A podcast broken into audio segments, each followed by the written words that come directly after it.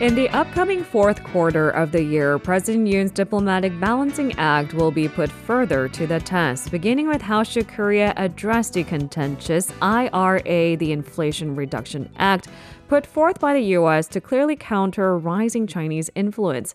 Is the nationalistic policy a natural progression in the tackling the global supply chain reshuffle? What roles do the upcoming congressional election in the U.S. and the 20th Party Congress in October for China have on the impending issue? We're joined by Professor Kim Byung-ju of the Hankuk University of Foreign Studies for some clarification. Good morning, Professor Kim. Good morning. Hope you enjoyed a lovely Chuseok holiday. Thank you so much for joining us. Thanks. All right, let's jump into the deep end of these waters. Korea faces increasingly difficult situation between the US and China in this global supply chain reshuffling process. As we've talked about already on the program with you, there is the contentious IRA. How do we best describe this challenge, particularly actions that has uh, been taken by the United States? Yeah, uh, IRA is the talk of the town at this point, and it's it's filling up the Korea's uh, news headlines at this point. But uh, let's uh, before we address those questions, uh, that question particularly, but let's take a, a, little bit of step back here and let's look at the bigger picture. And we have to be reminded the the overall dynamics that we are seeing today has actually started about let's say seven eight years ago. Uh, uh, since the beginning of Xi Jinping's coming to power, after a few years after his coming to power, China has begun to make it clear that uh, China from then on was not going to be the same China that the world has come to know. Mm. A China that had actually cooperated with the world, offering uh, their country as a market to world businesses mm. and their country as a market for production and so on. But uh, after two, three years, uh, about two years of Xi Jinping, uh, you know, they declared that China is going to no longer be the same kind of China that the world has come to know, as I said. Mm. And one of the things that we remember is 2015, China announced a plan called uh, Made in China 2025 plan. Mm. And as we discussed earlier in this program before, that plan announces that China is going to actually produce everything, develop everything, produce everything that are important for the future entirely within their own country. Mm-hmm. And uh, that's the starting point where the whole world uh, became uh, alarmed. Mm-hmm. And uh, it was EU Chamber of Commerce that acted first when that report came out saying, uh, this is going to be a disaster for the world economy. The world economy has been operating based on the global division of labor and the globalization, the whole idea rests upon the idea that the national borders will be open and we will have, uh, you know, like different sites of production. For example, uh, auto manufacturing. There could be several countries involved in producing one unit of car, mm. tire, paint, uh, steel, engine, and all these things. And that has been the mode of production during the time of globalization. But China declared that that era actually has uh, is going to be ending. That came out 2015, and since then, you know, the countries uh, began reacting, and of course, on the side of the United States, uh, there have been uh, uh backlash from mm. globalization as well. Those uh, workers who have been left out mm. in the process of globalization, while people on the Wall Street amassed a tremendous amount of money. Uh, these low-level skilled workers in the United States, they have been uh, left out, and they aligned with uh, Donald Trump. And Donald Trump came in and said, "Look, uh, let's make uh, America great again." And and uh, based on his supporters, you know, desire and situation and and dissatisfaction, he began countering this China's action. That was the whole the beginning of the process. So we have to keep that picture clearly in mind You know, to talk about United States actions. Now, to get to your question of United States actions, uh, mm-hmm. before we get to uh, Inflation Reduction Act, also a few days before that, uh, U.S. passed a law called the CHIPS and Science Act, mm-hmm. and uh, it has a funny name. When they call CHIPS and Science Act, CHIPS is spelled uh, the with the capital letters, and so people often ask, "Why is CHIPS in capital letters?" It has a funny name. It's uh, and what CHIPS means creating helpful incentives for the production of semiconductors. So they worked hard on uh, come up with this interesting abbreviation. yeah. Uh, so Chips and Science Act uh, came into place, and now uh, this Chips and Science Act is the whole idea behind it is to to increase production of semiconductors within the United States, and mm. That creates some headache for Korea mm. because, uh, as we know, Samsung Electronics and then SK Hynix, they both have large, large size of uh, production facilities inside China. Mm-hmm. So now with this large size of production facilities uh, being added on, and I mean, in addition to what SK Hynix has in Wuxi area, for instance, so the, SK Hynix recently agreed to buy uh, Intel's Darren, uh, Daren site of a NAND production site, and as Intel U.S. semiconductor maker is pulling out of China, mm-hmm. SK Hynix decided to buy their facilities. So it's kind of like going against the current tide. And uh, of course, SK Hynix must have their own calculations behind it. But mm. with the Chips and Science Act being in place and signed and entering into effect August 9th, uh, semiconductor makers of Korea now faces a real trouble because if they want to continue to maintain uh, their market in the United States, they will have to somehow reduce uh, their their presence in, in China. So that's mm. challenge big challenge coming up. Mm. And uh, the Inflation Reduction mm-hmm. Act, IRA, people like my generation, when we hear IRA, we often think about, well, I'm not saying I'm not saying I'm an old timer. I guess I am, but IRA means Irish uh, Irish Republican Army, you know, the Island Terrorist Group. So IRA, but IRA means Inflation Reduction Act. Right. Uh, by the way, uh, Irish Republican Army was very active during the 80s. Uh, you know, when there was a lots of resistance and, and, terrorism in Northern Ireland. But anyway, for our audience, just curious. But IRA, IRS, uh, what Inf- Inflation Reduction Act.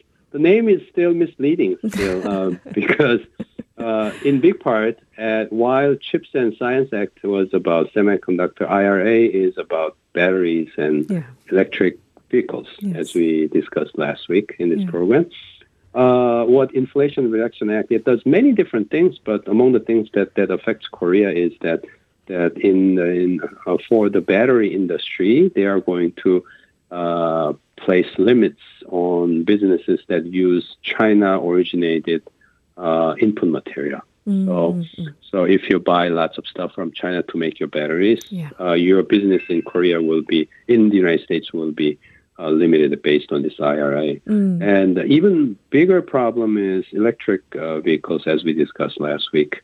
Under IRA, U.S. government will provide not uh, as much as 7,500 U.S. dollars per vehicle, mm. per electric vehicle when United States uh, buyers buy electric vehicle. Mm. But only those EVs that are finally assembled and produced in the United States. Mm-hmm. And what that means is for Korean EV makers like Hyundai Kia, right.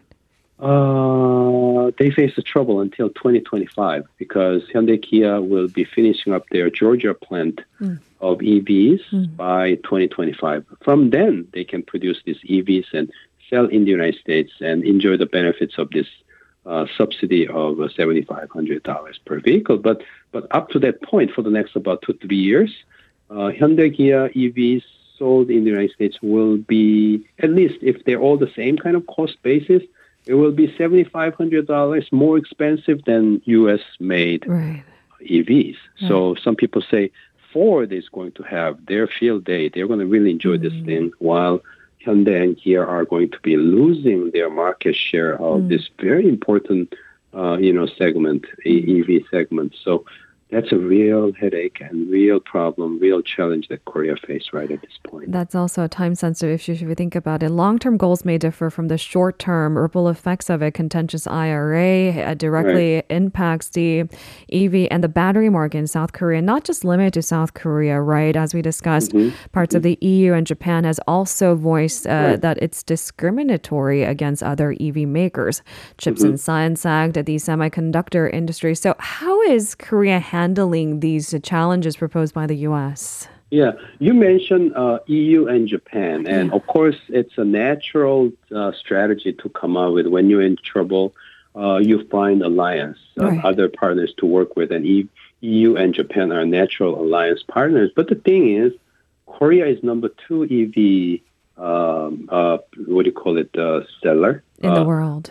Uh, in in the U.S. In the United States market. Yeah, okay. yeah, because I guess Tesla would be number one and Mm. Hyundai Kia would be number two. So uh, the trouble that Korea faces is that uh, EU makers and Japanese makers of EVs they they don't face as much of a big trouble. Mm. That means their participation in this alliance or collective action may be limited. Korea is the one that faces real trouble, and uh, the, the the magnitude of trouble is lesser and smaller and not as serious for you for European and Japanese makers. So there is that dilemma. Having said that, um, in terms of uh, an- answering your question, what Korea has done so far, uh, the Korea's Minister of Trade, Industry, and Energy came out saying Korea will take this case to the WTO, saying this is a, a violation of WTO rules. And uh, National Assembly uh, produced a, uh, you know, the the what do you call it? The, the board, all the parties at the National Assembly, they unanimously produced a resolution, actually raising concerns about U.S. action against, um, you know, Korean EVs. And then, uh, Ambassador, Korean ambassador to to the United States came out saying that Korea is doing what it can, what it can in Washington, you know, to counter this. And Korea's prime minister also came out uh, expressing concerns and talking about what the Korean government is going to be doing. And uh, the minister for trade himself uh, has been in Washington uh, for the past few days, and he's been having meetings with USTR and National Economic Council and so on. And so Korea is very, Korean government is very busy to, to trying to do what it can to to counter this problem. One trouble is uh, U.S. November election. Um, Right. Biden government clearly has November election in mind, and, and they are not in the position to show any action to accommodate Korean uh, demand or Korean situation before the November election. So that's a tricky part. Can we wait until November? Some people say we Ah. should. Uh, then there will be some modification after that. Uh, uh, you know, so hopeful people, hopeful thinking people say that, but we'll have to wait and see on that one. But until November, it will be very difficult to expect a real change. So it would be difficult to amend the U.S. Inflation Reduction Act, at least in the short term. Yeah, yeah. Uh, in the big alliances being formed as a result of these U.S. action, how do we categorize them? Uh, you know, they're going beyond U.S. actions, Yeah. bilateral actions, and then troubles that Korea is facing. This is a bigger picture question. What kind of economic uh, or industrial uh, industry alliances are being formed? That's a very important question. And in answering that, we are being reminded that actually what Biden government is doing is not the first thing. And in reaction to China's uh, initiation that, I mentioned before. Trump came out with this idea of working with countries. It was called Economic Prosperity Network, EPN, uh, Economic Prosperity Network. That idea was introduced at the beginning of uh, 2020, uh, before its November presidential election, about you know about close to one year ahead of time of re, uh, running for re-election. Uh, Donald Trump introduced this idea of alliance of trusted partners kind of uh, countries coming together to to counter China. Uh, Australia, India, Japan, uh, New Zealand, Vietnam, and South Korea. So uh, six uh, friends of the United States and, and uh, United States uh, combined seven countries working together. That idea was proposed, but the thing is. Trump lost his election and they, they didn't have much time. And besides, biggest liability on Trump's side was that he was never for kind of international cooperation. Ah. So he could not win Right. uh, hearts and mind of the uh, you know allies. He was always against the allies, and all of a sudden he said, "We want to work with allies," and then you know people did, didn't take it very seriously. But when Biden came in and he began talking about these ideas, they were more uh, plausible and carried uh, more weight. And as a result of Biden's uh, effort for the time since his inauguration, we saw, for example, May this year, we saw the the initiation of, uh, you know, IPEF, Indo-Pacific Economic Framework, and this is the the the idea of different countries working together. Also, it doesn't spec- specifically mentioning China, but they're talking about fair and resilient trade. What that means is stable, resilient network, right? So, so not um, less affected by geopolitical uncertainty. What that means is a similar idea as EPN that Trump uh, proposed, excluding China. And they're talking about uh, specifically also not only trade but supply chain resilience. Mm. And in addition to that, they're talking about infrastructure, clean energy, and decarbonization, and all these things working together. And uh, this uh, IPEF, Indo-Pacific Economic Framework, this includes as many as 14 members. So mm. that's a big alliance that the United States has succeeded at least initiating. Mm. How far it will go, how much uh, you know specific result it will produce, uh, that's in uh, that's question that still needs to be questioned going forward. But it was a considerable success in terms of uh, initiating the yeah. idea. So that's IPEF. And then another one we, of course, we are very mindful is uh, something that happened this past uh, this this past month, August, Chip Four. Mm, uh, you know, chip, chip four, four alliance, right? Right. It tells us it's about semiconductor and right. four countries.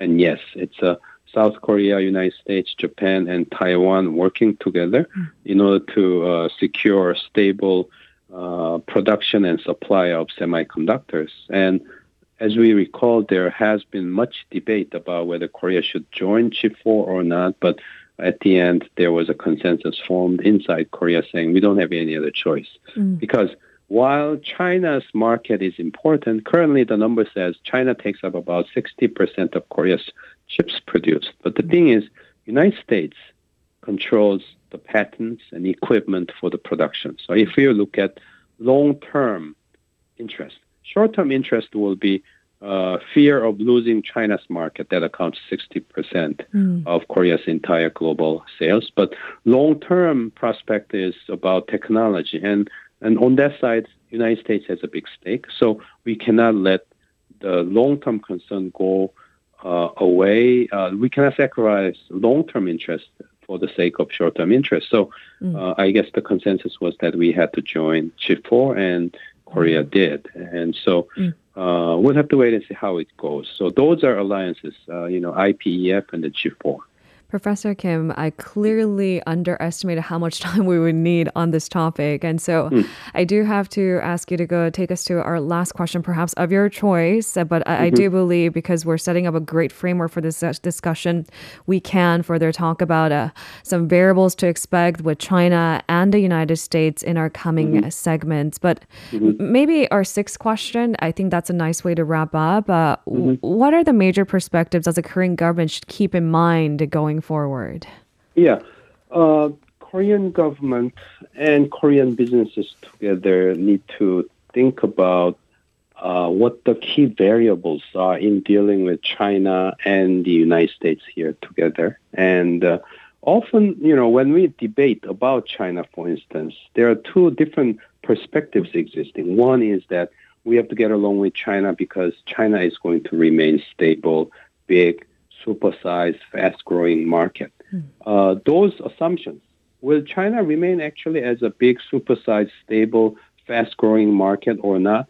That needs to be seriously examined whether that this assumption is correct or not. It may be, may it may may not uh, be correct, and also uh, the other scenario for China, uh, you know, considering China's aspirations and then Korea's experience for the last several years. For instance, what we suffer, uh, you know, in terms of the form of THAAD retaliation, what China can do to Korea and how China behaves towards Korea. And if Korea stays with China, how would it, it affect Korea's reputation in the rest of the world? And how would it affect Korea's image in terms of projecting Korea's long term uh, interests. So mm. on China side, we, the government and uh, the business and the society together needs to think about what Korea really wants its, mm. in its relationship with China, and the United States. Mm. Also, mm. there is a, a, two different perspective. One group says, "Oh, United States is so important; we have to stay with it, uh, no matter what." The thing is, may may not be wise choice. We may actually have to think about best and worst scenarios. But best scenario, we don't have to worry about it. Uh, you know, strongly supportive United States, supporting Korea all the way, remaining internationalist, uh, cooperative. That's great. We don't have to do anything mm. on that side. But uh, even though there are different views about what's going to happen in U.S. politics, there are ups and downs, and some people say Trump is going to come back. Mm. Republicans will win big time this November. Uh, no matter how likelihood that would be, instead of second guessing it, we have to be prepared for the worst scenario. Mm. That would be uh, Republican controlling the U.S. Congress, very nationalistic, mm. and then Trump coming back, um, very nationalistic. In that case, how are we going to deal with it? Mm. Uh, so we have to be prepared for the worst case for the United States as well, and that's what we, meaning Korean government, uh, Korean business, and Korean society together will have to deal with. Mm. Uh, in international relations, there is never a uh, eternal friend or eternal enemy, and we have to be always prepared. we have to hope for the best, but really be prepared for the worst. So we have to think hard. What's the worst case scenario for China? What's the worst scenario for United States? And in those worst scenarios combined together, what should Korea do, prepare to do, you know, to deal with those challenges at the end of the day. And and of course, there has to be division of labor between government and business. But mm. in this technology, high, advanced high tech technology issues, uh, more than ever before, it is the business that knows the best in terms mm. of what's good for them. And in these uh, semiconductor, EV industries, and so on, what's good for Korea's business is what and what's good for Korea as a whole. So business has to be active mm. and uh, vigilant, and they have to have active communication with the government, and that's the way. That's the best way to deal with uh, you know, the, the promote the national interest together. This time, when we saw the EV trouble in the United States for Korean EVs as a result of uh, IRA, I saw some points that seems to be lagging and lacking on the side of Korean business, the way they have handled mm. in this case, and I certainly want to see improvement mm. going forward on that respect. Mm. I, I, think uh, there's a lot to be said here. We just uh, created a framework for further discussions down the line. Professor Kim, thank you very much. No eternal friend, no eternal foe, but to us, you're an eternal friend. Thank you very much. we'll speak to you again next week. thank you very much. If you're listening to our program using the podcast service, just a reminder that we do go live Monday through Friday, 7 a.m. Korea Standard Time. So tune in and help us make the show more informative by giving us your input. See you bright and early on Good Morning Seoul.